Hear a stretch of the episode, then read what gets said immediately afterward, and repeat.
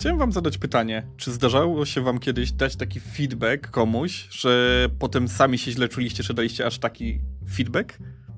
Wiesz co? Ja się staram być miłym i fajnym gościem, więc, więc raczej, raczej nie. Choć oczywiście miałem takie momenty, kiedy gdzieś ten feedback musiałem dawać, taki dość trudny może, yy, ale, ale zawsze gdzieś tam z takim poczuciem szacunku do kogoś, że, żeby rzeczywiście nie zrobić komuś krzywdy, tylko żeby z tego coś wyciągnąć. Więc mm, nie, nie, nie. Na szczęście nie. Nie, nie kojarzę takiej sytuacji.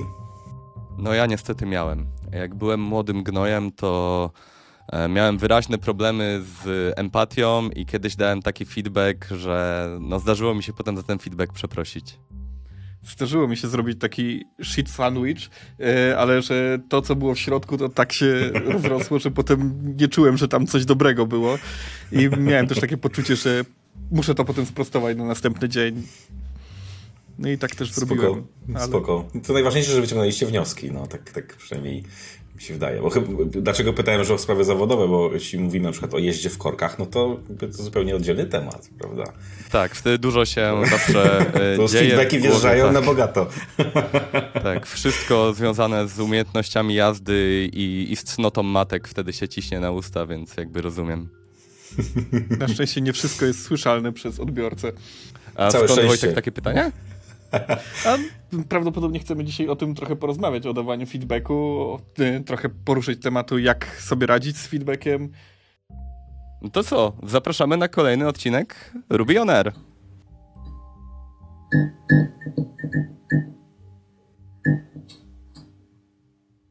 Dzisiaj naszym i waszym gościem będzie Krzysztof Rapacz, prawdopodobnie jedna z 17 najsympatyczniejszych osób na świecie. E, który opowie nam dzisiaj trochę o tym, jak dawać dobry feedback, a również, a chyba i głównie porozmawiamy o tym, jak się dobrze przygotować do wystąpień publicznych. Bardzo miło mi Cię powitać, Krzysiu. Dzięki bardzo, dzięki za takie piękne wprowadzenie. E, nie wiem, jak tych, tych, tych obliczeń dokonałeś, ale, ale zakładam, że są bardzo dokładne. To są wyliczenia New York Timesa, więc tutaj nie, nie, musimy polegać na moich umiejętnościach matematycznych. Krzysiu, myślę, że najlepiej będzie, jak sam się przedstawisz. Opowiedz proszę wszystkim trochę o sobie. Tak, e, Krzysiek Rapacz z tej strony, e, bo faktycznie wolę wersję Krzysiek i każdą inną, inną niż Krzysztof, bo to taki trochę... Krzysztof to taki spięty koleś, który e, ma kij nie tam, gdzie trzeba. Mnie tak pani z matematyki zawsze mówiła Krzysztof, ja wiedziałem, że jest bardzo źle, albo czasami żona do mnie, jak powie Krzysztof, chociaż bardzo dawno tego nie powiedziała, to wiem, że jakby tutaj już nie ma miejsca na żarty. Ja zajmuję się obecnie komunikacją wewnętrzną, ale też zajmowałem się CSR-em, e, zajmowałem się copywritingiem, pracą w PR-ze. To tak mniej więcej w tych obszarach to wszystko się dzieje. Czasami do mnie niektórzy zagabują, żeby coś tam w marketingu razem podziałać, ale akurat marketing to wszystko gdzieś tam było poboczne. To nie do końca moja, moja branża, bo trochę tak się to, ten PR tak z marketingiem lubią się zazębić, a ja, ja akurat widzę tutaj dużą różnice. Mm, no oprócz tego mam sporo jakichś takich swoich dodatkowych rzeczy, którymi się zajmuję albo zajmowałem, jakieś tam edycje wideo, fotografia. Yy, mam też sporo zwierząt w domu, więc też czasami trochę tego czasu trzeba na, na zwierzęta poświęcić. Yy, miałem taki okres, że byłem wolontariuszem w schronisku, ale na to nie mam po prostu czasu. Yy, więc, więc to jest coś, na co może kiedyś z powrotem znajdę ten czas, może moją córkę zachęcę do tego, żeby, żeby do schroniska czasem pojechać.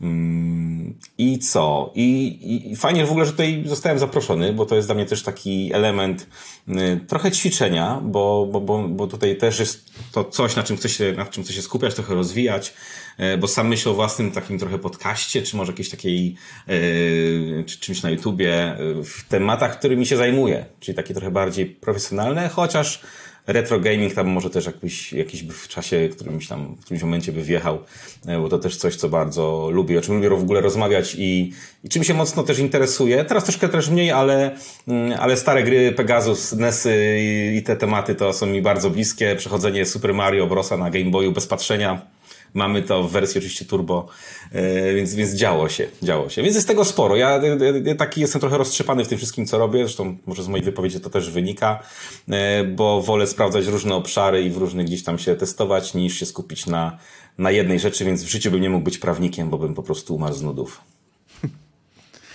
To zanim przejdziemy do tego tematu gier i retro, bo na pewno ten temat będziemy musieli poruszyć, bo to ciężko Super. było to minąć. E, muszę ci zadać pytanie, jak to się stało, że znalazłeś się w tym miejscu, w którym jesteś? Jak twoja kariera przebiegała? Wiesz co, zaczęło się od tego, że mm, złożyłem papiery do Allegro. Yy, tam zresztą też z Waldkiem się mieliśmy okazję poznać, bo zapomniałem tylko wspomnieć, że na tej liście 17 osób to Waldek też się znajduje. To jest też jedna z tych najbardziej 17 sympatycznych ludzi, yy, których znam. Yy, I którzy na tej liście są, to już w ogóle rewelacja. Więc yy, ja aplikowałem do Allegro, tak naprawdę do Citimu. Yy, to był taki podserwis, serwis dziecko Allegro, odpowiedź na Groupona. I, i, tam byłem e, copywriterem. Mm, ale też od samego początku gdzieś tam widziałem, że się dzieje coś takiego, komunikacja wewnętrzna, która mi od początku gdzieś tam była bliska, bo ja kończyłem też studia mm, politologiczne z dziennikarstwem i, i też anglistykę z dziennikarstwem, zawsze to dziennikarstwo gdzieś tam było, a komunikacja wewnętrzna ma w tym w tym, z tym dziennikarstwem bardzo dużo wspólnego. E, I no, dość szybko gdzieś tam zacząłem tą komunikację wspierać w organizacji. Później mm, przeszedłem do działu PR-u, to był tak PR tak naprawdę z CSR-em w Allegro. E, I jakoś tak się trzymam tych, tych obszarów CSR-owo-PR-owo-komunikacyjnych. Najbardziej to właśnie w tym PR-ze ta komunikacja wewnętrzna. Zewnętrzna to nie do końca aż tak moja bajka. E, ja zawsze jakieś takie miałem grafomańskie zapędy, lubiłem sobie popisać.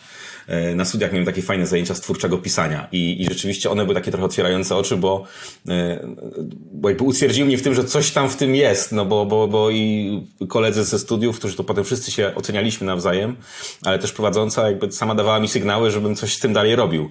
Mm, no, nie do końca się to przekładało na moje oceny, bo zresztą, dlaczego tutaj dzisiaj z wami jestem, bo Waldek mnie zaprosił, bo wrzuciłem na LinkedIna filmik o tym, że ostatnio miałem okazję otwierać, e, otwierać, brać udział w inauguracji roku akademickiego i tam, ja to powtórzę, bardzo nie pozdrawiam moich pań od polskiego, bo na świadectwie naturalnym e, mam trójkę i to taką bardzo słabą. A, a, jednak gdzieś tam całe e, życie zawodowe jest związane z pisaniem tekstów, więc kurczę, wiecie, to jest jakiś, jakiś taki dysonans. No. Nie znają się kobiety na swojej robocie, no niestety. Nie pozdrawiam. Nie pozdrawiam. Jakby, jak jeśli tego nie oglądacie, to nie pozdrawiam. to więc, to więc właśnie. Mm, tak ta historia wygląda. Trochę oczywiście to jest zawsze gdzieś przypadku w tym wszystkim, takiego też próbowania, ale akurat tutaj znalazłem taki grunt, który mi pasuje. Krzywu, czy w takim razie mógłbyś przybliżyć nam wszystkim, czym właściwie jest ten CSR, bo brzmi trochę jak kryminalne biuro śledcze w Miami.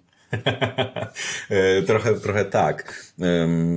CSR tak naprawdę teraz już tak się częściej mówi tak jeszcze o czymś szerszym, czyli ESG, który jest jakby CSR, to jest taki, taki wycinek tego, ale sam CSR no to były Corporate Social Responsibility w tłumaczeniu na, na język Szekspira, co ten skrót ze sobą niesie, czyli takie wszelkie działania e, społecznej odpowiedzialności biznesu, mówiąc na nasze.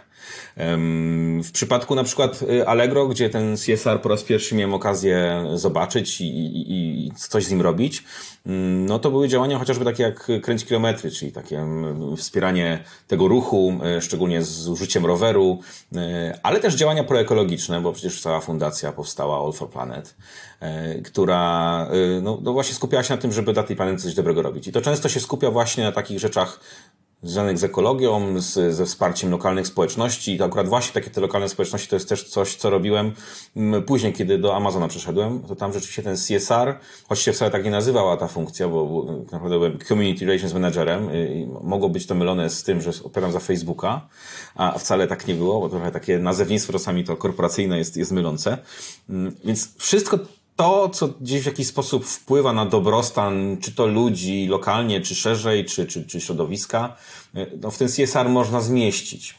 Oczywiście pewnie puryści by teraz powiedzieli, no dobra, jeszcze dział sustainability, bo, bo przecież takie też jest rozróżnienie, które często wchodzi w ten CSR, a czasami zrobione oddzielnie. No tutaj już typowo takie proekologiczne rzeczy, nie? czyli yy, nie wiem, że budynek, w którym mieści się firma, odpowiada normom emisji, w ogóle ma, nie wiem, panele na dachu yy, i tak dalej. To może być częścią CSR-u, może być częścią samego sustainability, bo na przykład firma nie ma strategii CSR-owej. A jeśli chodzi o ten właśnie ESG, czyli taki ten, taką tą kopułę większą, no to są jeszcze szersze. A ESG, przepraszam, ESG rozwija się do? ESG rozwija się do, nie jestem w stanie teraz sobie przypomnieć, co za tym stoi. Um, ale to jest jeszcze szersze spektrum. Są tam też działania związane z public policy, czyli tego współpracy z lokalnymi władzami. E, no, dużo, dużo bardziej zaawansowane jest to niż sam CSR. ale jednocześnie też według ekspertów, no to jest coś, co, co firmy będą teraz chodzić. Zresztą, jeśli dobrze kojarzę, od przyszłego roku firmy e, od pewnego pułapu, nie wiem czy to dochodów, czy zatrudnienia, będą musiały generować raporty ESG e, obligatoryjnie. I to będzie z kolejnym rokiem schodzić w dół, czyli im potem coraz mniejsze firmy będą też musiały te raporty ESG z siebie wypuszczać, żeby pokazać, co robią, żeby właśnie trochę redukować ten ślad węglowy i tak dalej, i tak dalej. Mega to jest fajny obszar tematyczny, mega też, który się na pewno jeszcze rozwinie i właśnie raczej myślę, że już nie będzie się w którymś momencie mówić o CSR-ze, tylko o tym ESG, bo, bo, trzeba na to po prostu szerzej patrzeć. CSR momentami mi się już wydaje trochę za bardzo ograniczony według, wo, wobec tego, co, co obecnie jest potrzebne, jakie działania są, są konieczne. Ja sobie pozwolę dodać, że dzięki wspaniałej technologii, która nazywa się internet, miałem możliwość podczas swojej wypowiedzi sprawdzenia, czym jest ESG. ESG to jest Environmental, Social and Governance czyli wszystkie kwestie związane z ochroną środowiska, społecznymi i dotyczące ładu korporacyjnego. Po powiedziałeś to tak pięknie. No bo to przeczytałem.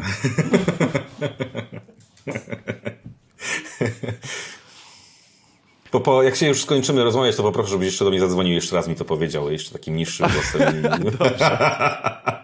Dobrze. No, więc tak, tyle, co mogę powiedzieć w tym temacie, tak, tak bardzo, bardzo pokrótce myślę. Okej, okay, no to kontynuując, czy mógłbyś wymienić jakieś takie przykłady takich działań? Które ja sam robiłem? No na przykład, albo o których słyszałeś, jesteś yy, nimi zainteresowany, uważasz, że były fajne?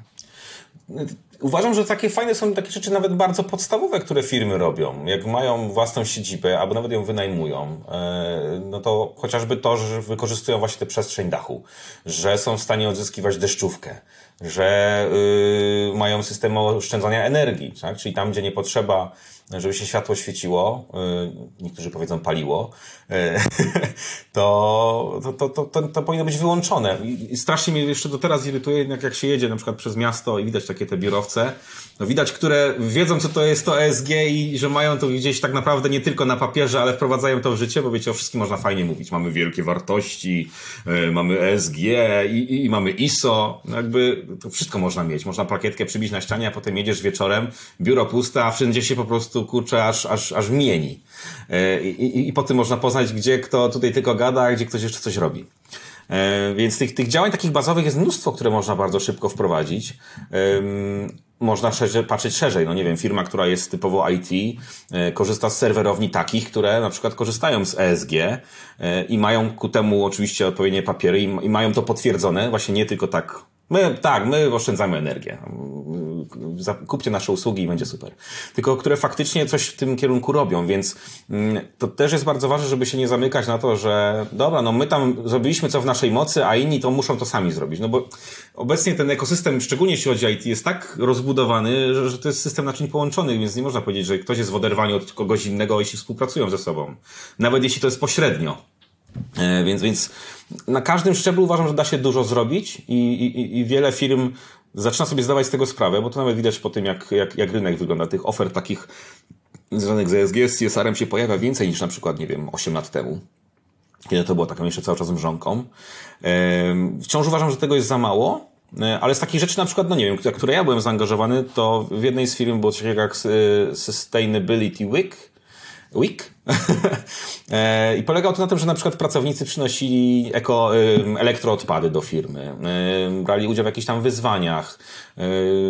Jednocześnie na przykład można było sadzić nawet drzewa. No kurczę, to jest tak proste, że bierze się powiedzmy jakąś tam ekipę, słuchajcie, dzisiaj robimy coś, coś, coś fajnego dla, dla środowiska, wokół nawet budynku sadzimy 20 drzew. No niby, niby pierdoła, ale no niech każdy to zrobi E, tutaj jakby skalowanie tego zaczyna, zaczyna działać. E, więc, więc zawsze jeśli tutaj e, kogoś zachęcę do tego, kto, kto, kto będzie miał okazję wysłuchać tego, tego spotkania, to, to nawet takie drobne rzeczy robią różnicę. No, jakby mówienie, że to nic nie zmieni, no jakby jest takim trochę uciekaniem odpowiedzialności, a, a faktem jest, że jednak jesteśmy wszyscy odpowiedzialni i trochę też to ESG, CSR i wszystkie te takie działania mają to pokazywać. Jakby tutaj nie ma, nie, nie ma miejsca na mówienie obecnie, e, to not my job, nie? To jakby to tam ktoś inny niech się tym zajmie, ja tam na to nie mam żadnego wpływu. No, Oczywiście, że każdy ma.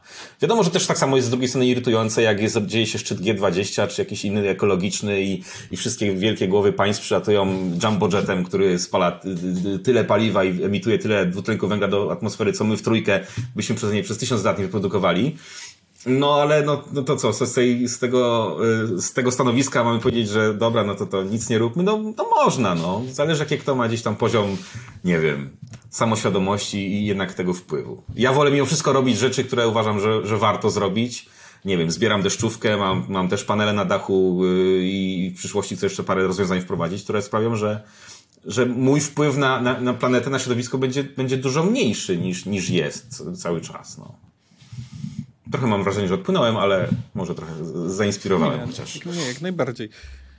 E, to teraz jak sobie odpowiedzieliśmy, jakie akcje można robić, to może jakoś jesteś w stanie naprowadzić, tak jak, jak są firmy IT, które mhm. teraz w dobie pokowidowej w większości są praca zdalna, nie mają biurowców, więc nie mogą zgasić tych świateł w biurowcu, bo ich nie ma. To co można zrobić w takich firmach IT, które pracują zdalnie? Y, jest jeden ciekawy wątek. To jest akurat coś, czym ja mam dylemat, e, bo jednocześnie jestem ogromnym zwolennikiem tego, że jak się tworzy, organizuje spotkania online, to żeby wszyscy mieli włączone kamerki, bo uważam, że jest to, e, po prostu szacunek dla odbiorcy. Gdybyśmy siedzieli w salce e, konferencyjnej, to nie jest tak, że ktoś by siedział w torbie papierowej na głowie, bo, bo trochę to jest taki, ja to tak widzę w ten sposób, albo siedziałby za, e, za tą salą konferencyjną, przysłuchiwał, czasami przez szparę w drzwiach coś powiedział.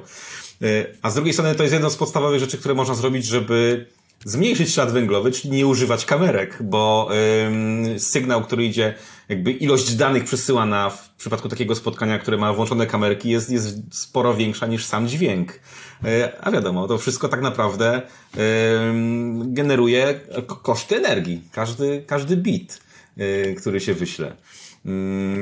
Tak samo jest w przypadku maili. E, I to jest akurat coś, nad czym można popracować, no bo po to są komunikatory internetowe. E, IT, no to najczęściej chyba obecnie Slack, zresztą z którego tam sam też korzystam, bo, całkiem e, uważam, że jest spoko.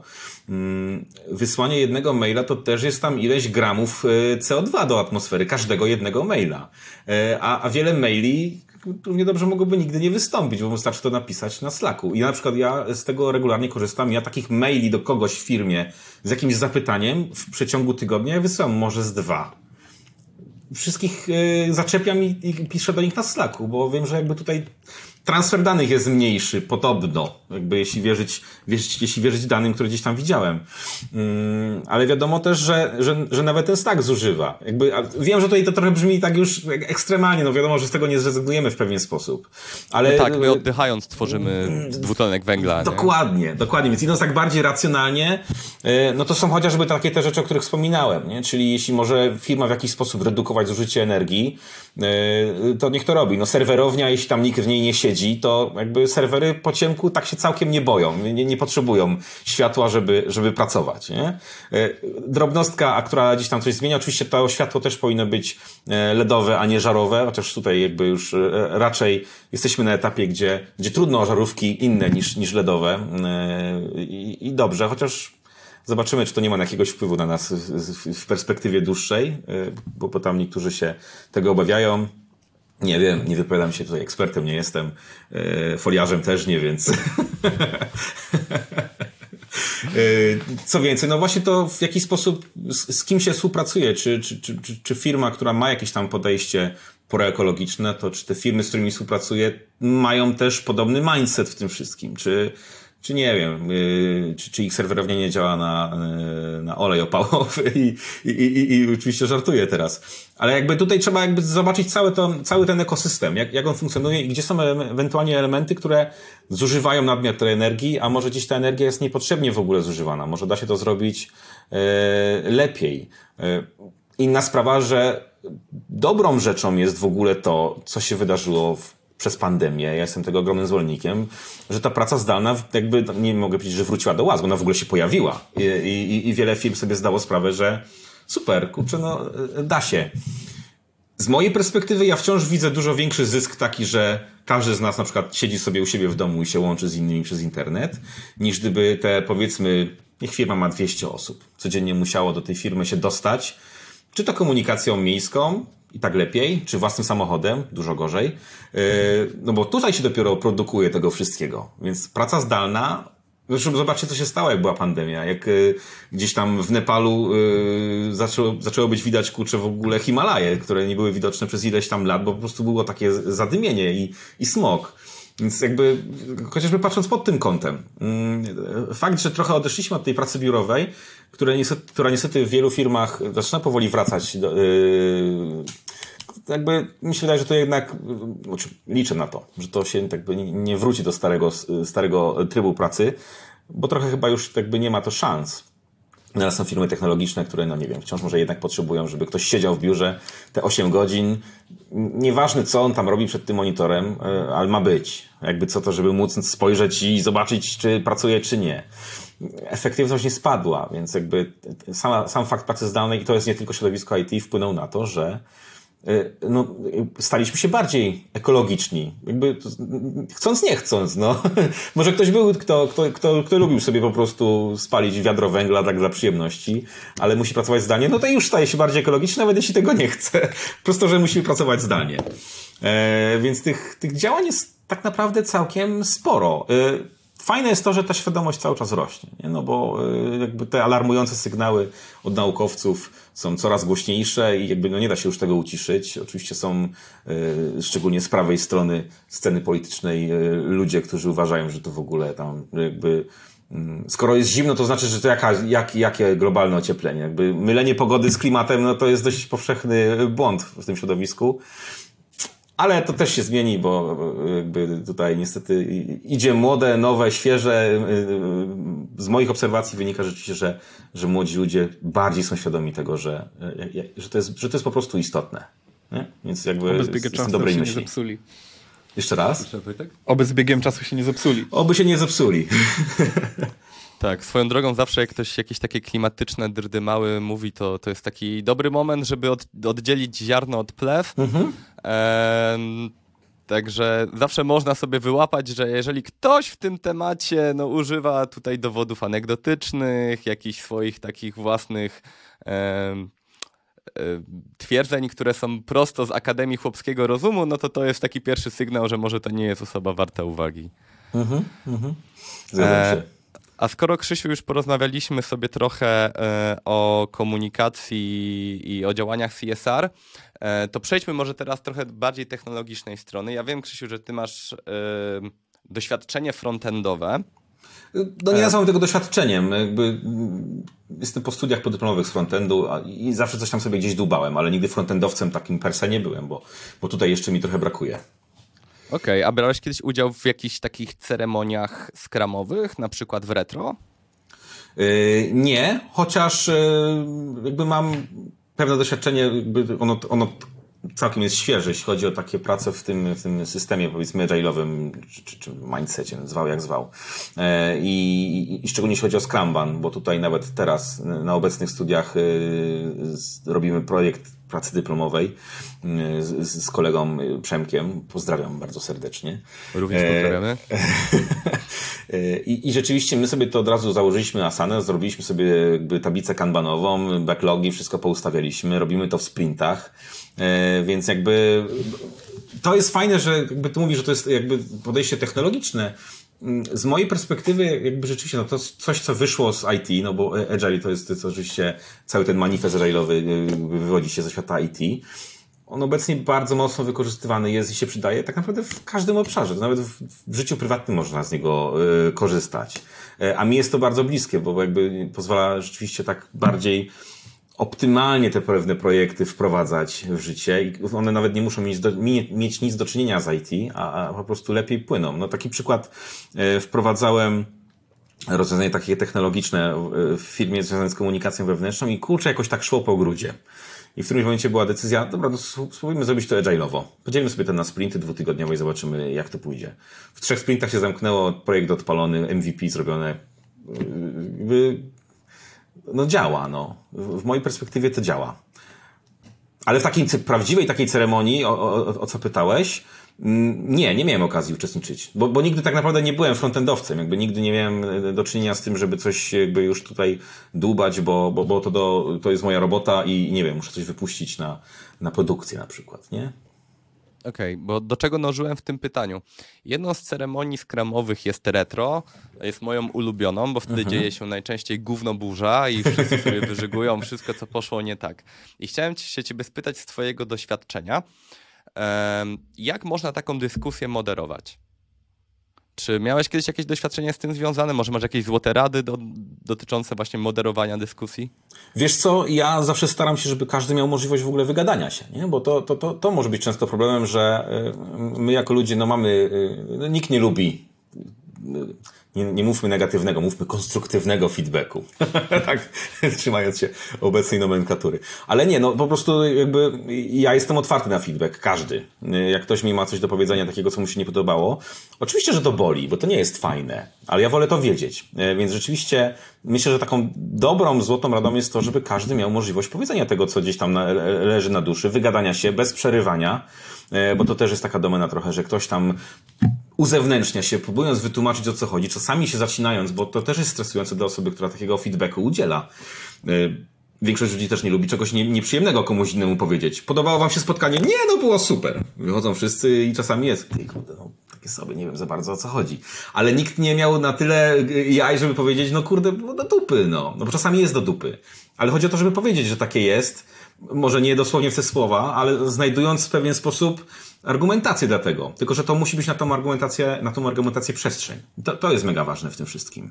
E, więc e, mi się zdarza czasami być jakimś takim moderatorem w jakichś takich dyskusjach, gdzie e, gdzie widzę, że ktoś ma jakieś zastrzeżenia albo nie do końca rozumie e, oczekiwania też wobec, wobec siebie bo to na przykład jest tak, jak jeśli jest komunikacja wewnętrzna, no to wiadomo, że to jest taka wymiana, współpraca na dwóch frontach. Dział komunikacji chce coś dostarczyć jak najlepszej jakości, a ten odbiorca, ten, ten zgłaszający też chce dostać jak najlepszą jakość, ale żeby to zadziałało, to każdy musi swoją robotę wykonać. E, więc jakby dla mnie jest też bardzo ważne, żeby w przypadku pracy zespołowej, e, bo ja mam niewielki zespół, e, którym zarządzam, jakby bardzo w, często im mówię wprost, że słuchajcie, nie bójcie się mówić, co was boli, a jednocześnie, jeśli ktoś będzie miał jakieś zastrzeżenia do naszej pracy jako działu, to ma zastrzeżenia do mnie nie do was. Ja jestem tutaj na froncie e, i, i, jeśli mam się z kimś napierdzielać, no to będę się napierdzielał. Jakby najbardziej zależy mi na tym, żebyście wy nie dostali rykoszetem. E, bo jakby to jest, jakby dla mnie to jest główna różnica między byciem menadżerem a liderem y, jest taka, że no menadżer to tam zarządza, pokaże palcem, a nie zawsze w ogóle jakoś takie ma to podejście. Y, ja chcę być bliżej tej, tego podejścia liderskiego, czyli właśnie jakby, jakby co to ja mogę zgarnąć. Nie ma problemu, nie? Jakby, proszę bardzo.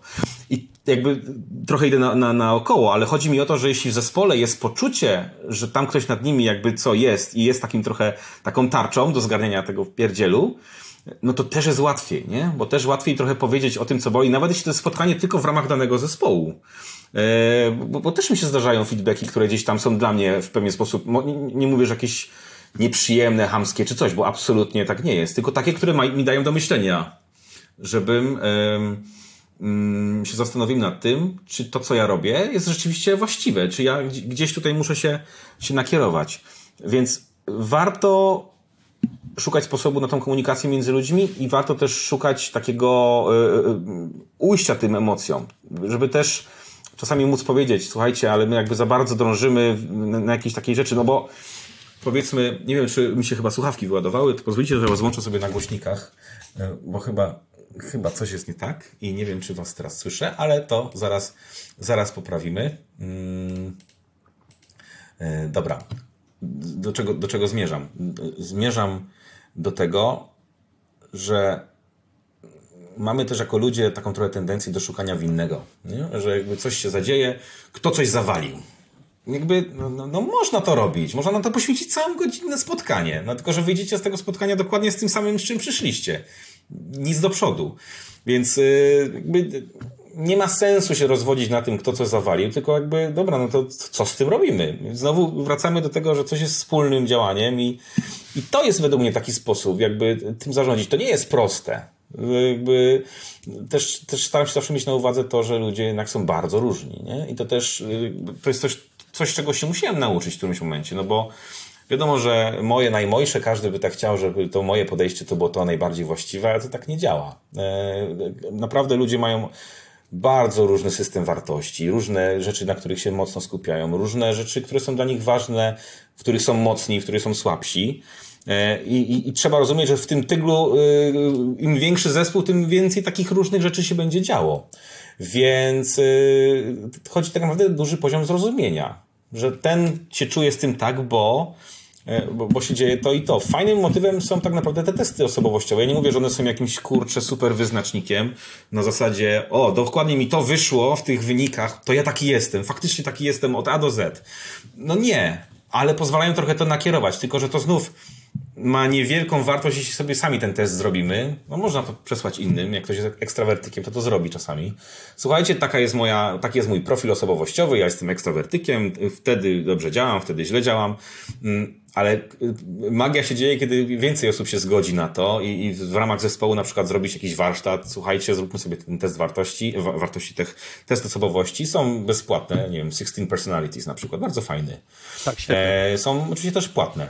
E, i, I to pozwala, kurczę, dużo lepiej zrozumieć tak naprawdę współpracę między ludźmi. I to ja patrzę też z własnej perspektywy. Ja, miałem, ja robiłem 16 Personalities, kiedyś robiłem sobie SDI, który się skupia tak naprawdę na trzech wartościach i trochę pokazuje, jak się zachowujemy na różnych, w różnych momentach takich konfliktowych, na różnym etapie konfliktu, kiedy to jest tam tylko tam lekko z łokcia, a kiedy już po prostu na, na noże, nie? E, Facet 5, kolejny naprawdę bardzo mocny y, tutaj jeden z tych testów, który też miałem okazję robić one, to nie jest tak, że one nagle otwierają super świat, bo jakby jesteśmy świadomi tego, jak, jak działamy, ale są bardzo fajną furtką do takiej właśnie lepszej współpracy.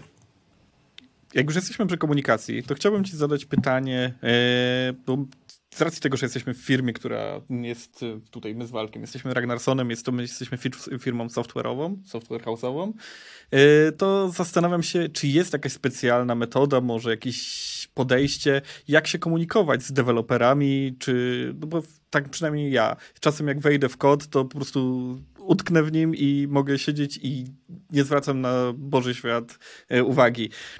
Czy jest jakaś metoda dotarcia do takich deweloperów inna niż do innych, innych środowisk?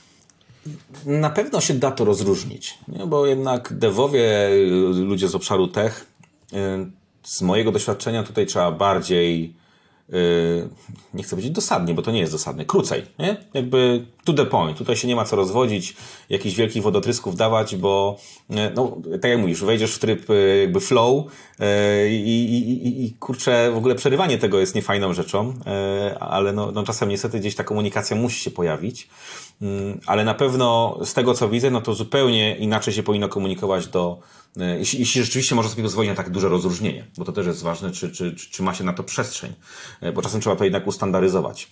E, więc inaczej będę komunikował, jeśli miałbym pisać tylko do HR-ów, czy do ludzi z takich miękkich funkcji, takich powiedzmy back-office'owych, mm, a gdybym wiedział, że będę pisał do samej jakby funkcji technologicznych, to na pewno ten, ten przekaz będzie bardzo krótki, może nawet od bullet pointów, takich naprawdę samo mięcho, E, raczej bez bawienia się w jakieś wizualne, nie wiadomo co, e, bo, bo to zajmuje kolejny scroll na przykład, gdzieś tam jakiś banerek, e, ale przede wszystkim punkt wyjścia jest taki, że fajnie mieć w tej komunikacji zdefiniowane w ogóle właśnie persony, czyli jaka jest grupa odbiorcza, ile tych grup odbiorczych jest i tak naprawdę z czym do tych grup odbiorczych trafiać, bo może komunikat, o którym teraz rozmawiamy, ten jakiś tam hipotetyczny, on w ogóle nie powinien do ciebie trafić. Bo może to jest dla ciebie totalnie nieistotne, bo to jest, nie wiem, odpowiadasz typowo za rzeczy frontendowe i, i na tym się skupiasz i wiadomo, że jesteś w ogóle jeszcze z jakiejś tam e, spółki obok, bo tak przecież też może być. I komunikat o tym, że gdzieś tam firma wypuściła, nie wiem, jakiś marketingowy materiał, który praktycznie w żaden sposób nie wpływa na Twoją pracę. Oczywiście fajnie, żebyś o tym wiedział, bo to też może budować zaangażowanie, ale czasem rzeczywiście warto zrobić ten krok wstecz, nie? Czy, czy, ten, czy ten mail na pewno, czy, czy ja powinienem nacisnąć send do tych wszystkich odbiorców, do których to, to wysyłam, bo może niekoniecznie. E, w świecie idealnym to byłoby tak rzeczywiście, że każdy jest super zainteresowany, czyta wszystkie maile od A do Z, open rate jest na 100%, click-through rate jest też na 100%, e, ale to absolutnie nie działa. E, nie wiem, jakiś czas temu czytałem takie badania, nie wiem czy wiecie na przykład, że w dużych firmach mm, naprawdę taki już powiedzmy od chyba 5000 w górę, to click-through rate na poziomie 30% to jest w ogóle, można otwierać szampany. E, tak to mniej więcej wygląda. Więc e, jakby ta, taka jest rzeczywistość i to, to, to można próbować oczywiście na różne sposoby to zmienić samą komunikacją. Niewiele to da. Oczywiście trochę pomoże. E, kluczowe zawsze, to niezależnie od działu, jest to, żeby jednak ta komunikacja taka międzyludzka się pojawiała. Czyli dużo pewnie celniej do ciebie i tak dotrze twój przełożony niż, niż jakiś super wypasiony mail. E, no bo, bo to się stanie rzeczywiście gdzieś tam, e, będzie miało inną wartość. E, warto też te kanały odpowiednio dopasowywać. Jeśli, jeśli mówimy o obszarze IT, no to rzeczywiście jednak tutaj dużo jest większa adaptacja do takich rozwiązań jak właśnie ten wspomniany Slack i, i, i tak dalej. Więc może niekoniecznie ten mail jest tym właściwym w ogóle kanałem. Może, może nie trzeba w ogóle maili wysłać. Wystarczy puścić na jakimś kanale na Slacku informacje i już. E, jeśli to jest tam gdzieś tam wyższa wersja tego Slacka, to też można to monitorować, jak to performuje, bo to też e, dane są mega istotne. W komunikacji wewnętrznej tak samo to działa, też się mierzy, też się sprawdza, co działa, co nie działa, wprowadza się różne e, poprawki, usuwa się to, co jest bez sensu. No, jakby miałem takie sytuacje, że nie wiem, w firmie hulał newsletter, no bo hulał, no bo co miesiąc wychodził, e, bo, bo, bo miał wyjść i już jakby finalnie po przyjrzeniu się tym danym z kilku różnych kolejnych wydań, to jakby poziom zainteresowania był taki, że jakby była, było stałe niewielkie grono odbiorców, e, większość jakby przeklikała, może czasami, czasami to w ogóle olała. Czas na przygotowanie tego newslettera był olbrzymi, a finalnie zysk taki raczej niewielki, nie? Więc jakby warto ubijać bez jakichś większych skrupułów rzeczy, które nie działają, które widać w danych, że są, że są bez sensu. I tak samo na przykład właśnie w przypadku IT, jeśli jest lepszy kanał niż mail, a raczej z IT będzie korzystało ze Slacka niż z maila, no to walić tego maila, no. Szkoda, szkoda tego, tej, tego śladu węglowego. Jakby mi Waldek wysłał maila, to bym w domu się ubrał w garnitur i dopiero otworzył, bo bym wiedział, że to jest jakaś bardzo poważna sprawa. No więc o tym tak, mówię. Dokładnie tak. Dokładnie tak. E, skoro już Krzysztof mówiłeś, że mm, ten odsetek klikania w maile w dużych firmach jest niewielki, to wykorzystam ten moment do tego, żeby nakłonić was wszystkich do subskrybowania kanału Ragnarson i do klikania w newsletter. Tam jest skrótownik z naszego podcastu, więc jeżeli e, macie deficyt czasu, to zawsze można sobie przeczytać wersję skróconą tekstową. Tu gdzieś będzie przycisk, bo bym pokazał, nie wiem. E, pokażmy wszyscy, gdzieś na dół. Dzięki. E, Okej, okay, Krzysiu, wspominałeś na początku naszej rozmowy, że przygotowujesz się do tworzenia podcastu, tak. jak i że brałeś udział w otwarciu roku akademickiego w Kolegium Da Vinci. Tak. Domyślam się, że było to nieco stresujące dla ciebie. Tak. E, mam nadzieję, że nasze dzisiejsze spotkanie nie jest, ale może mógłbyś opowiedzieć trochę o tym, jak sobie radzić ze stresem, jak przygotować się dobrze do wystąpienia Pewnie. publicznego. Pewnie. Pewnie tak, oczywiście jakby to jest takie ciekawe w ogóle sytuacja, bo ja od zawsze gdzieś tam jakieś takie parcie mam. Lubię, lubię gdzieś tam, nie wiem, nagrać coś, jakby to, jak mnie tutaj zaprosiłeś do naszego spotkania, jakby dla mnie super motyw. E, ja wychodzę z założenia, że jeśli są wystąpienia publiczne i ktoś się totalnie nimi nie przejmuje i nie stresuje, no to coś jest nie tak. E, radzę mieć e, e, takiego osobnika na uwadze, bo, bo to jest naturalny mechanizm taki trochę obronny człowieka. Że tak, osobowość tam... jakby była z ciemnej triady, nie? Trochę od razu się tak, tutaj tak. zapala.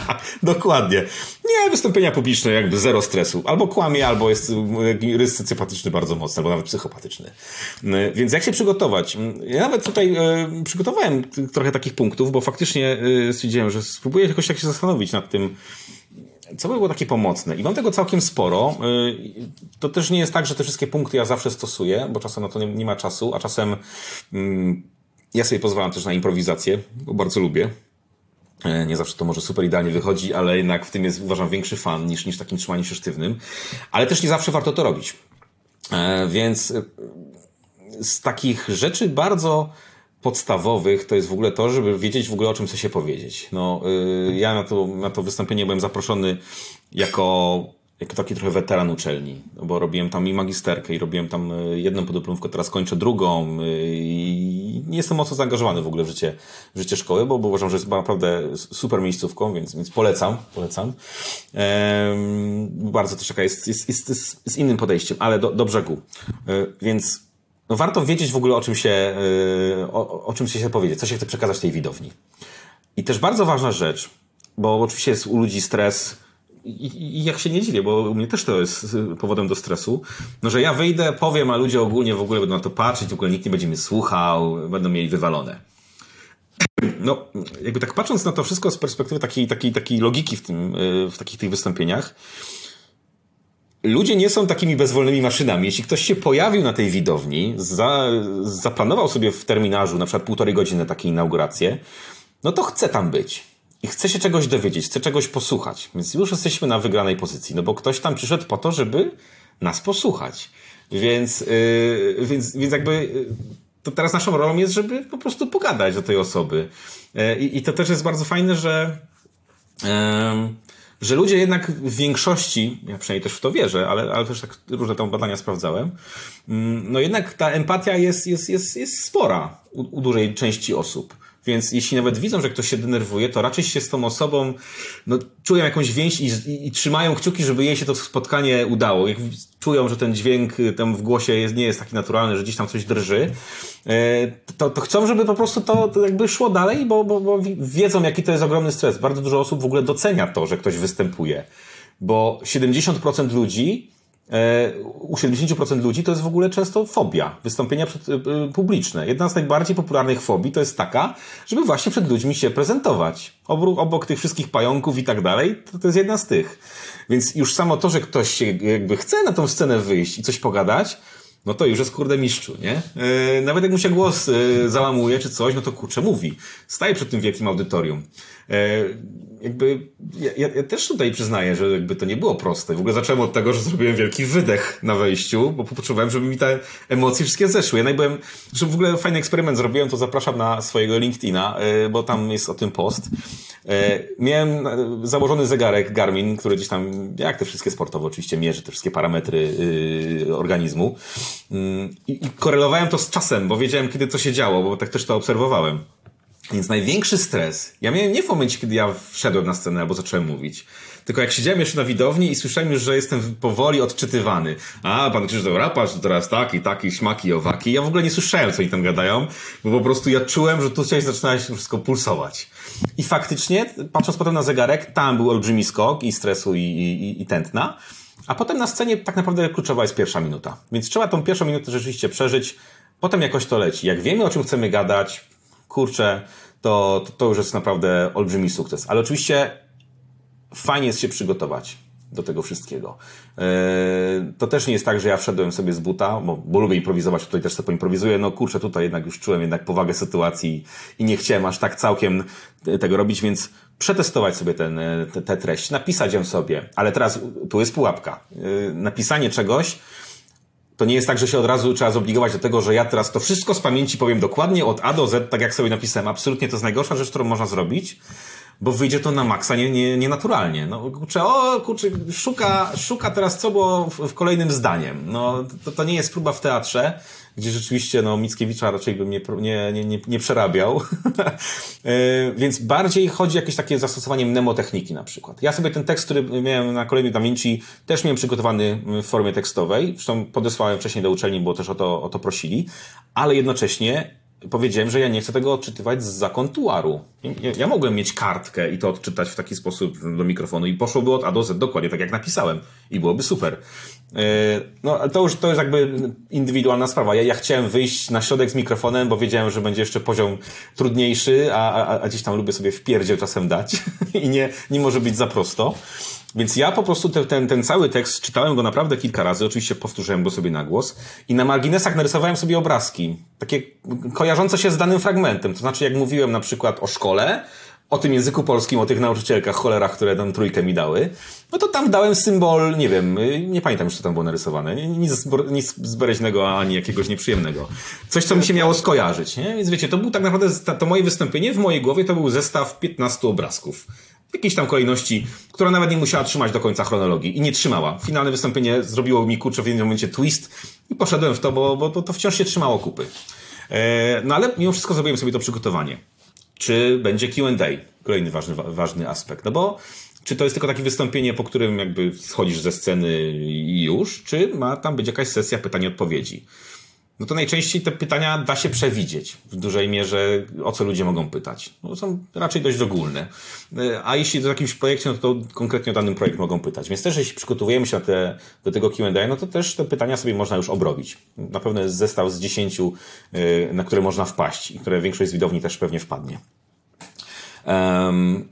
I ja wiem, że to trochę może zabrzmieć jakoś jakie takie hokus pokus, kurcze, horoskopy i te sprawy, ale kwestia pozytywnego myślenia, jakiegoś takiego wizualizowania sobie, że to wszystko się uda i w ogóle już jest po wszystkim i poszło super, to kurczę jednak też pomaga. E, no bo, bo, bo, bo, mamy trochę inne nastawienie. Ja się jakoś tego tak super mocno nie trzymam, ale zdarza mi się, że gdzieś tam już sobie wizualizuję, a pójdzie super, będę się na maksa cieszył, pójdę sobie kurczę napić się herbaty i, i, i, w, ogóle, i w ogóle ekstra.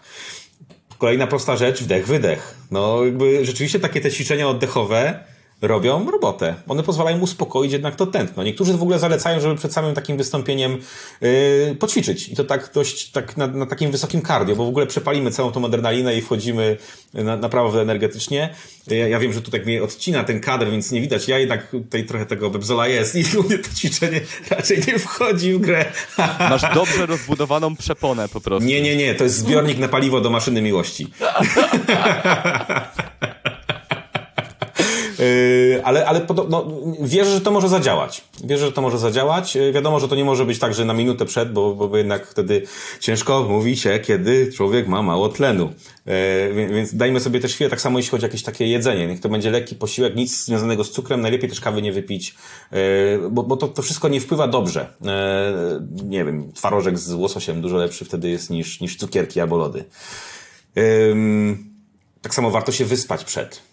No, to, to wszystko, chyba najtrudniejsze. To chyba najtrudniejsze dla niektórych tak, na szczególnie pewno. przed wystąpieniem. No. ja też coś, co, co na przykład ja stosuję bardzo często, bo ja miałem okazję prowadzić różne rodzaje takich wystąpień. No teraz było to w tym, w tym CDV, ale wcześniej mm, prowadziłem na przykład eventy, które sobie sam wymyślałem, y, na przykład pracując w Amazonie, y, bo tam sobie wymyśliłem, że będę chciał robić kino samochodowe. Wielki parking, kurczę, czemu nie? Więc tam na przykład w ogóle się nie skupiałem na, na, na, widowni, skupiałem się na tym, co chcę dokładnie powiedzieć i to też działało. A w innym przypadku na przykład byłem spotkania dla mniejszych grup, nie wiem, 30 osób przyjeżdżało i trzeba im było trochę tak o czymś opowiedzieć. To tutaj i to bardzo fajnie się sprawdza i to paru osobom sprzedałem i, i, i, i każda do mnie wracała z tym, że to faktycznie zadziałało. Czyli znalezienie sobie takiego jednego, dwóch przyjaciół w tej grupie, tych, tych widzów, odbiorców. To oczywiście to w dużym, w dużym gronie, nie wiem, na takiej hali, kiedy na przykład wali ci w twarz światło i nie widzisz tak naprawdę tej widowni, to nie zadziała, no bo nie, nie, nie widzisz tych ludzi. Ale jeśli to jest jakaś sala konferencyjna, no to znaleźć sobie jednego, dwóch, którzy tam widać, że się y, uśmiechają, podśmiechują, widać, że do nich to trafia i ogólnie są pozytywnie nastawieni nie można tego się na nich skupić, bo to jest też nie w porządku dla, całej, dla y, tej gawiedzi i oni to szybko zobaczą. Ale wiecie, skanowanie trochę widowni, boom, yy, znowu do tej osoby. To pozwala się utwierdzić, że jest dobrze. Ta osoba się uśmiecha jest fajnie. Gorzej jak zacznie, nie wiem, pokazywać faki, nie? To znaczy coś bardzo mocno źle poszło. Yy, ale na to to jest raczej naprawdę, naprawdę rzadkość. Tak samo jakbyście, nie wiem, występowali przed y, Narodowym Stowarzyszeniem Socjopatów, to tutaj rzeczywiście jest ciężko, może być ciężka jazda. Nigdy nie miałem okazji, nie chciałbym naprawdę, bo, bo tutaj takie rzeczy totalnie przestają mieć znaczenie. Um, I kurczę, no, zastanawiałem się, czy o tym mówić, czy nie, ale finalnie myślę, że to jednak i tak warto zaznaczyć Wygląd też ma znaczenie. No. E, jeśli mówimy o jakichś takich ważnych, fajnych, istotnych rzeczach, to nie jest tak, żeby zakładać garnitur. Ja nie, ja nie znoszę garniturów, nie znoszę takich kurcze ubrań, które od razu człowieka wprowadzają w jakąś taką kwadratową sytuację. Ale, no nie wiem, wyjście w jakiejś takiej zużytej, starej koszulce, spodniach z plamą po, po sosie pomidorowym i tak dalej, no okej, okay, ludzie finalnie tak się skupiają na tym, co, co usłyszą. E, I to jest też bardzo ważna rada tych, którzy się mocno stresują, że finalnie najważniejsze jest to, co chcemy przekazać i co nowego dla tych ludzi wnosimy. I, i oni, i oni to słyszą. Nie, nieważne, jak to jest przekazane finalnie. Ale tak czy siak jednak ten wygląd też na to wpływa, e, na, na to postrzeganie e, nas jako odbiorcy. A jeśli chcemy mieć pozytywną widownię, która rzeczywiście fajnie reaguje, to łatwiej będzie, jeśli trochę im w tym pomożemy. E, więc, więc zachęcam do tego, żeby jakoś się po prostu ubrać, no, bez przesady, ale, ale, ale żeby to nie był worek po ziemniakach, mówiąc żartobliwie. No i właśnie, jeśli chodzi o żarto, żartowanie, ja tam uwielbiam rzucić jakimś czasami nawet czerstwym żartem, bo to nawet mi pomaga. Tutaj czasem to jest takie podejście bardzo egoistyczne. Ja wiem, że ja się tutaj po prostu sam chociaż zaśmieję pod nosem, buf, zejdzie, zejdzie ta, ta, ta, ten, ten stres. A czy inni się zaśmieją? Idealnie jak tak zrobią. E, jak nie wyjdzie, no cóż, lecimy dalej. E, nie ma się z tym przejmować.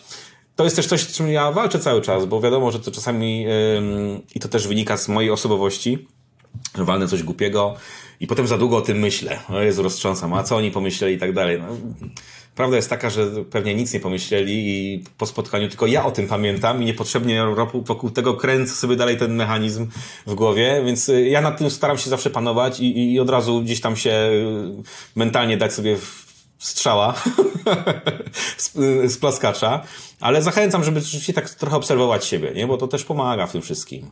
Y, I nie warto się spieszyć. Y, to jest jeden z kluczowych elementów. Ludzie w stresie zaczynają mówić jako owrotek, mówią trochę za szybko, zaczynają się wszystkie języki plątać i tak dalej, i tak dalej, i tak dalej. Nikt nie popędza. Nie? Do your job, powiedz co masz do powiedzenia, na spokojnie. Y, a co do tej spokojności, no to pauzy. W ogóle pauza to jest, pauza ma olbrzymią moc. E, tutaj pozdrawiam w ogóle też Asia Janowicz, z którym miałem wykłady z, z wystąpień publicznych właśnie na CDV. Ona bardzo mocno to podkreślała. E, rzeczywiście warto korzystać z pauzy. Ona fajnie jak wybrzmi w dobrym momencie, kiedy powiedzieliśmy coś ważnego. I to, to często też jest tak, jak trochę z tym siedzeniem na, rozgrzanym, na rozgrzanych węglach. Nie? Dla nas coś trwa po prostu wieczność. Dla odbiorców to są czasami trzy sekundy takiej ciszy, która w żaden sposób nie przeszkadza, a jednocześnie trochę pokazuje, że się nad czymś zastanawiamy, może też dać odbiorcom czas, żeby w ogóle przerobili sobie to, co powiedzieliśmy. Nie wiem, czy znajdziecie taką, e, taka anegdota, ale z, z życia wzięta. Steve Jobs kiedyś um, pozwolił sobie na 20-sekundową pauzę. E, było jakieś takie duże spotkanie i taki bardzo dość nie chcę powiedzieć agresywny, ale no taki nachalny jeden z tych, tych, tych, tych widzów z widowni, no rzucił jakimś takim mocnym pytaniem, takim, takim podwłos, wiecie, żeby tak go podkręcić. A on wysłuchał tego pytania i przez 20 sekund siedział w ciszy. Yy, widownia, to jakby podejrzewam, że tam wszyscy siedzieli jak na szpilkach. Więc jakby dlaczego cisza jest taka ważna? Te przerwy są mega ważne, bo przejmujemy absolutnie kontrolę tak naprawdę nad widownią, no bo co, ktoś się odezwie? No nie, każdy po prostu czeka. Więc możemy sobie pozwolić, żeby się też uspokoić, a jednocześnie podkreślić coś ważnego. I on po tych 20 sekundach, to nie jest tak, że on siedział i nic nie robił. On bardzo mocno myślał, jak najlepiej na to odpowiedzieć. No i tam nie w jakiś mocny sposób, ale bardzo celny odpowiedział i rzeczywiście gościowi poszło w pięty. Yy, bo, bo to była wycyzelowana odpowiedź idealnie. Więc warto korzystać też z prawa do ciszy, yy, a nie lecieć od razu z tym tematem, żeby jak najszybciej zakończyć. No i jakby kończąc, jeśli ktoś chce się w tym rozwijać, tak jak na przykład ja mam, mam taką też potrzebę tak naprawdę, to, to nie wyobrażam sobie, żebym nie przyjął tego zaproszenia od ciebie, Waldek, bo, bo im więcej takich spotkań, takich możliwości sprawdzenia się i pogadania e, przed widownią, mniejszą, większą, e, Tutaj wiem, że rozmawiamy tak naprawdę w trójkę, ale finalnie będzie to oglądać przynajmniej 4 miliony ludzi. E, minimum. Minimum. E, no to, to, trzeba ćwiczyć, no tak jak ze wszystkim. Im więcej tych ćwiczeń, tym mniejszy stres, no bo potem się po prostu już do takich spotkań podchodzi z, z dużo większą rezerwą i się rozumie, że tak naprawdę to nic wielkiego się nie stało. Ja po tym wystąpieniu w CDV ja naprawdę miałem wysoki poziom adrenaliny yy, i w trakcie to było, to nie było wcale takie proste, żeby to zrobić tak jak chciałem. Ale jak to się skończyło, jeszcze na tych wysokich emocjach, ja już zacząłem się zastanawiać, kurczę, chętnie bym to powtórzył, bo, bo wiem, że bym zrobił to drugi raz jeszcze lepiej, a jednocześnie dla mnie to było jak tak naprawdę jazda na rollercoasterze. W tym roku pierwszy raz jechałem rollercoasterem i uważam, że to jest w ogóle zmarnowane 35 lat życia, bo trzeba było wcześniej, bo, bo, bo, bo to jest mniej więcej taki poziom y, emocji. No. Yes.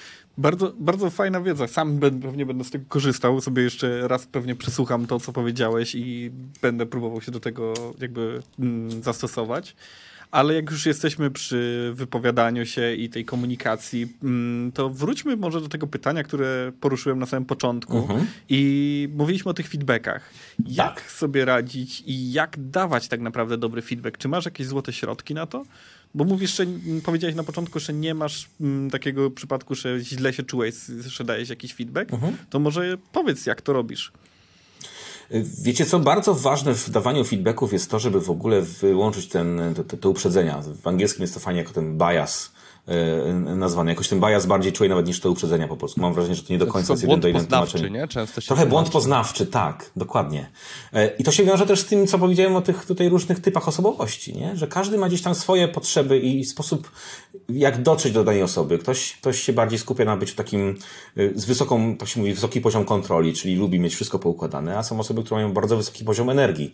Ja tak na przykład mam, które, które po prostu lecą. Nie? Jakby ten poziom kontroli wtedy jest często niższy i, i, i, tutaj nie ma dobrych odpowiedzi. To są po prostu różne typy osobowości, więc jakby właśnie ten błąd poznawczy, żeby sobie na niego nie pozwalać, yy, zrobić krok wstecz, nie wychodzić z założenia, że ktoś coś zrobił źle, bo taką miał potrzebę i robił to z premedytacją, tylko po prostu coś się nie udało.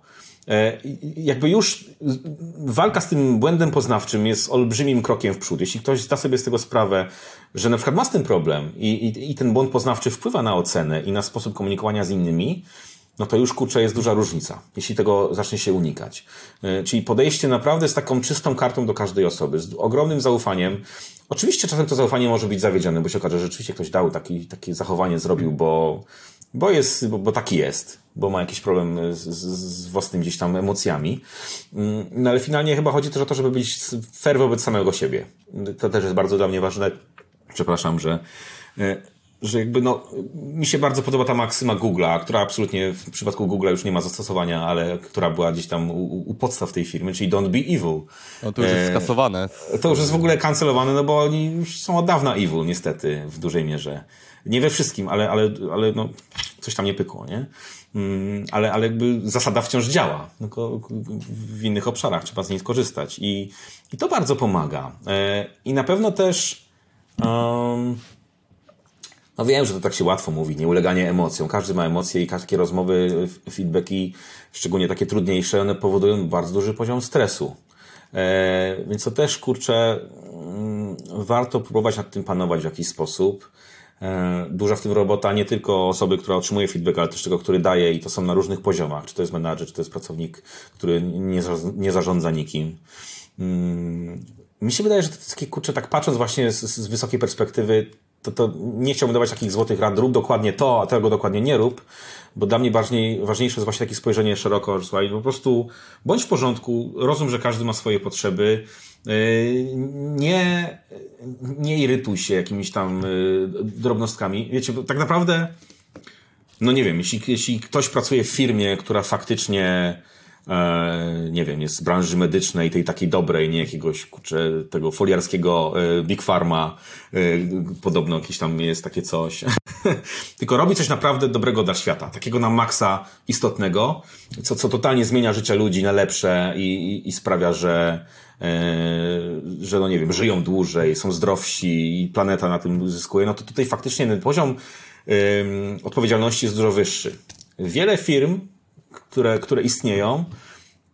No kurczę, czy naprawdę jest sens aż tak się denerwować podczas takich rozmów? Czy, czy to coś zmieni aż tak bardzo? Czy nie lepiej być po prostu, wiecie, w porządku i, i spoko i zrozumieć, że coś po prostu nie zadziałało i lecimy z tym dalej? Jakby najczęściej nic wielkiego się nie stanie. Jakby to się też wiąże z tym, że ja, ja, ja, bardzo lubię podejmować takie skalkulowane ryzyko. Mniej lub bardziej, ale jednak, żeby to nie było takie naprawdę hura i lecimy, tylko chociaż żeby tam minimalnie była jakaś wizja, co się ma zadziać, jaki jest w tym cel. Yy, dlatego ja no, czasami pozwalam sobie na zrobienie jakichś takich rzeczy bardziej ryzykownych w pracy, no bo wychodzę z założenia, że no, a jak się nie uda, to co? No nie wiem. Dziura ozonowa się powiększy, no, yy, no, będzie jakiś, jakiś, jakiś, jakiś, jakiś, nie wiem, kataklizm? No nie, najczęściej nie. Więc jakby trochę też warto spuścić z tonu. No. Jesteśmy ludźmi, rozmawiajmy ze sobą normalnie, szanujmy się i, i, i to jest tak, kurczę, według mnie to jest aż tak proste. W tym e, wszystkim. Ja chciałbym dodać coś jeszcze od siebie. e, że tak jak wspominałem na początku, miałem kiedyś bardzo duży problem z empatią, oceniałem wszystkich ze swojej perspektywy, czyli Mhm. osoby względnie zadowolonej z z życia, z siebie i tak dalej. I to zabrzmi trochę jak Paulo Coelho lub e, coś z Facebooka typu te myśli, e, ale przeczytałem takie zdanie, że każdy z nas codziennie toczy walkę, o której nie mówi innym. I to było dla mnie bardzo istotne, żeby zrozumieć to, że czyjeś zachowania często są e, związane z jakąś rzeczą, o której my po prostu nie wiemy. Nie? Jakimś Dokładnie. problemem czy z jakąś sytuacją. Tak. Także tak, nie być dupkiem to na pewno jest ważna zaleta.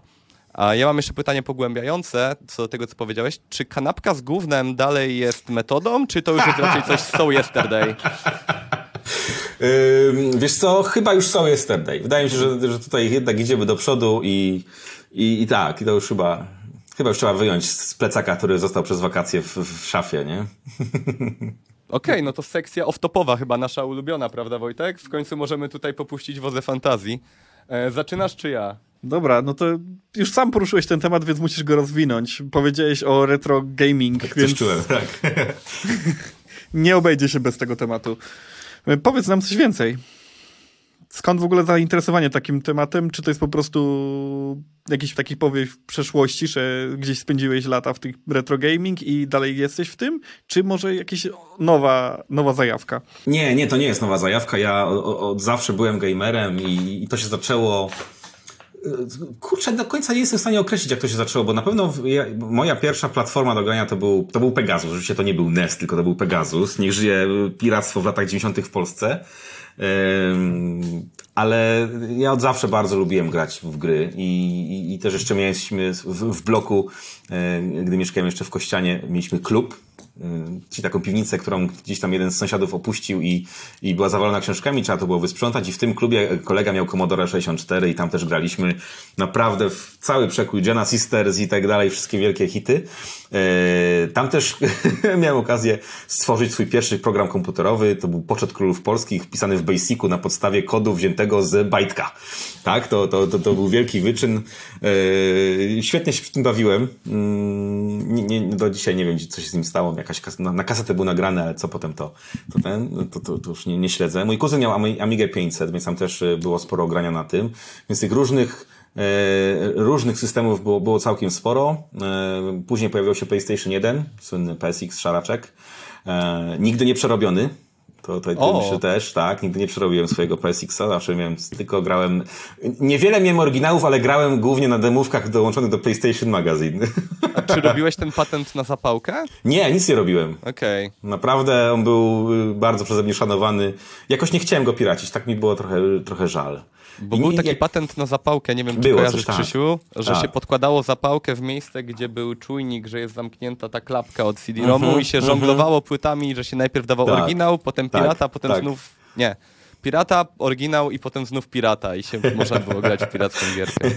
Tak, nigdy tego nie przetestowałem, więc jakby nie, nie zaznałem nigdy życia, na, na studiach też jakoś super mocno nie poimprezowałem, więc przepaliłem te, te 30 ponad lat, nic nie wyszło. Ale nie, jeśli wracając do gamingu, to, to zawsze, ja to zawsze lubiłem, ale też ja uważam, że ja bardzo dużo z gamingu wyciągnąłem, chociażby jeśli chodzi o język angielski. No kurczę, jakieś takie podejścia strategiczne. Ja uwielbiałem grać później już, nie wiem, Heroesów trójkę, e, Roller Coaster Tycoon do dzisiaj uwielbiam. E, I tak Airline późno byłeś Tycoon. na rollercoasterze, skoro lubiłeś grać w rollercoaster Tycoon? Tak, no jakby to jest w ogóle jakaś, nie wiem, o co, o co chodzi, nie? E, Więc, więc to zawsze gdzieś tam mi towarzyszyło. Później jakby oczywiście e, PC i na, na PC też grałem bardzo dużo. Nigdy nie miałem PSA dwójki, e, od razu PS3 i PS4.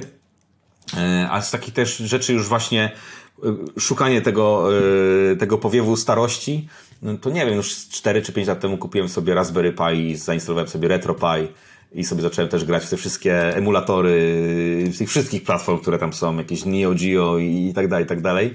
Cały czas jednak czuję, że te stare gry, one mają, mają tą duszę, w tych nowych ona też często jest mu się też te nowe gry demonizuje, że o, tylko dobrze wyglądają, nic tam nie wnoszą. No nie, no jest mnóstwo dobrych gier cały czas nowych. Mnóstwo jest fajnych studiów, yy, które tworzą naprawdę ekstra content. Ale gdzieś te stare cały czas ze mną zostają. Yy, jeśli mogę wam polecić, jest super na YouTubie koleś, yy, Angry Video Game Nerd, AVGN. Jeśli nie znacie, to warto poznać. Jeśli znacie, to to, to, to, to jest bardzo dobry, dobry, dobry adres do, do takich właśnie yy, yy, retro gamingowych uniesień. Okej, okay. to w ogóle y, a propos y, Roller Coaster Tycoon, to ostatnio się dowiedziałem, o czym zupełnie nie wiedziałem, jak grałem w tą grę, że y, pierwszy Roller Coaster Tycoon był zrobiony przez jednego człowieka w całości. O kurde. Nieźle. To, to jest Nieźle. przerażająca dla mnie myśl, ile tam było ogarnięte rzeczy, a napisane przez jedną osobę. E, ale jak już wymieniasz gry, to musisz wymienić dla mnie trzy swoje ulubione gry. Co jest twoim top 3? Mm, cywilizacja. Która? Y chyba cała seria, ale mi się wydaje, okay. że najbardziej lubiłem grać w trójkę. Chociaż bardzo dużo grałem też w jedynkę. To, to na tych kwadracikach, kurczę, które trzeba, trzeba było wyobrażać, co tam jest. Y Heroes of Might and Magic trójka. I y, gra, w której, jak w którą gram, to zawsze słucham Metaliki i czasami Children of Bodom. To jest Carmageddon 2. Oczywiście w wersji gore bez filtrów, nie? No wiadomo. I love it. Okej. Okay. twoje? A, e, uff, ciężkie pytanie z takich retro gier? O kurczę, e, masę czasu poświęciłem na, to się nazywało American Circus chyba, na NESa. Się jeździło na lwie w pierwszej planszy i się skakało. Mhm. Z takich NESowych to też bardzo lubiłem tanki, to dużo grałem z moim tatą. I również z gier, które się typowo gra ze starym, to Małysz. Tak, czyli Deluxki Jump dwójeczka. Nie wiem, czy wiesz, że jest też na mobila i nawet całkiem się spoko gra. Tak, grałem, grałem. A ty Wojtek? A ja nie grałem na mobilu, ale jeśli chodzi o moje gry, no to mm, jak już wspomnieliśmy o tym e, Roller Coaster Tycoon, to tak to była moja gra, którą w dzieciństwie tak wałkowałem, że ja nawet jak nie miałem komputera, to dalej w nią grałem. Po prostu miałem swój zeszyt, gdzie wszystko miałem ponotowane i planowałem strategię, co zrobić dalej więc byłem bardzo uzależniony od tej gry. Deluxki Jumping, tak, to się pojawiało dość często i to potem jeszcze nawet w późniejszych latach na informatyce, gdzie jedyne co można było zainstalować to było Deluxki Jumping. Tak, typowa gra tak, na informatykę. Tak, tak, tak. I w bibliotece Dokładnie. Też. Tak. I jeszcze była jedna gra, o której nie pamiętam jak się nazywa. Może mi podpowiecie, jak wam powiem, o czym chodziło. To była gra, gdzie leciało się takim małym stateczkiem i trzeba było przeskakiwać z lewo na prawo i tam były płytki takie kwadratowe i to się leciało jakby w kosmosie, takim statkiem Galaksjan? kosmicznym. No, coś takiego. Galaksjan, Galaga, różne były takie. Były, były różne warianty. Leciało do boku czy do góry? E, przed siebie, tak jakby w głąb ekranu. O cholercia, to nie Tylko wiem. To, to była gra A, taka to... dosowa jeszcze. Ale ona miała emulować niby widok 3D, czy nie? Tak, podejrzewam, tak, że tak. Tak, tak, tak, tak, tak. Ona w pewien sposób emulowała ten widok. To chyba wiem, o której tak mówisz, ale nie pamiętam tytułu. Nie? Coś takiego, Trochę że takie, z tyłu tak, tak. i takie miałeś złudzenie. Nie kojarzę gry. to było coś ze Sky, coś tam, ale to, to te trzy gry. Spoko. Taki fan gry, że nie pamiętam nazwy, no. Okej. Okay. Ja do dzisiaj mam taką grę, słuchajcie, jak byłem dzieckiem, nie wiem ile miałem wtedy lat, z 10 może. Była jakaś taka gra na, na NESa, która polegała na tym, że się szło żołnierzem od dołu ekranu do góry i tam się cały czas jakąś taką rozpierduchę robiło. Się wskakiwało czasami w czołg. Ja do, dziś, ja, ja, do, ja do dzisiaj nie wiem, jaka to była gra. E, kiedyś chyba po prostu przejrzę cały katalog wszystkich gier na NESa, ja ją w końcu znajdę. Chyba, że to był jakiś taki bootleg w ogóle, który nie jest nigdzie opisywany. Nie wiem skąd ją miałem. Byłem nią zachwycony, a potem już nigdy w nią nie zagrałem. Wydaje mi się, że ją kojarzę. Była tam możliwość jeżdżenia również jakby jeepem? Może. Ja mam dosłownie widział... pamiętam jak tak przez mgłę, bo ta, to było aż tak dawno. Mia taką jedną grę kojarzę i też nie pamiętam jak się nazywała. Podsumowując, dziękuję wam bardzo. E, Dzięki. Właściwie dziękuję tobie, Krzysztof. My pleasure. No i co, chyba kończymy, prawda? Tak, no super, dzięki, że byłeś naszym gościem i zapraszamy ponownie. Zapraszamy ponownie, dokładnie. Zapraszamy ponownie. Może ja już nie, ale, ale ja was zapraszam. Tutaj widzów. Cześć, na razie. Cześć. Cześć. Wow.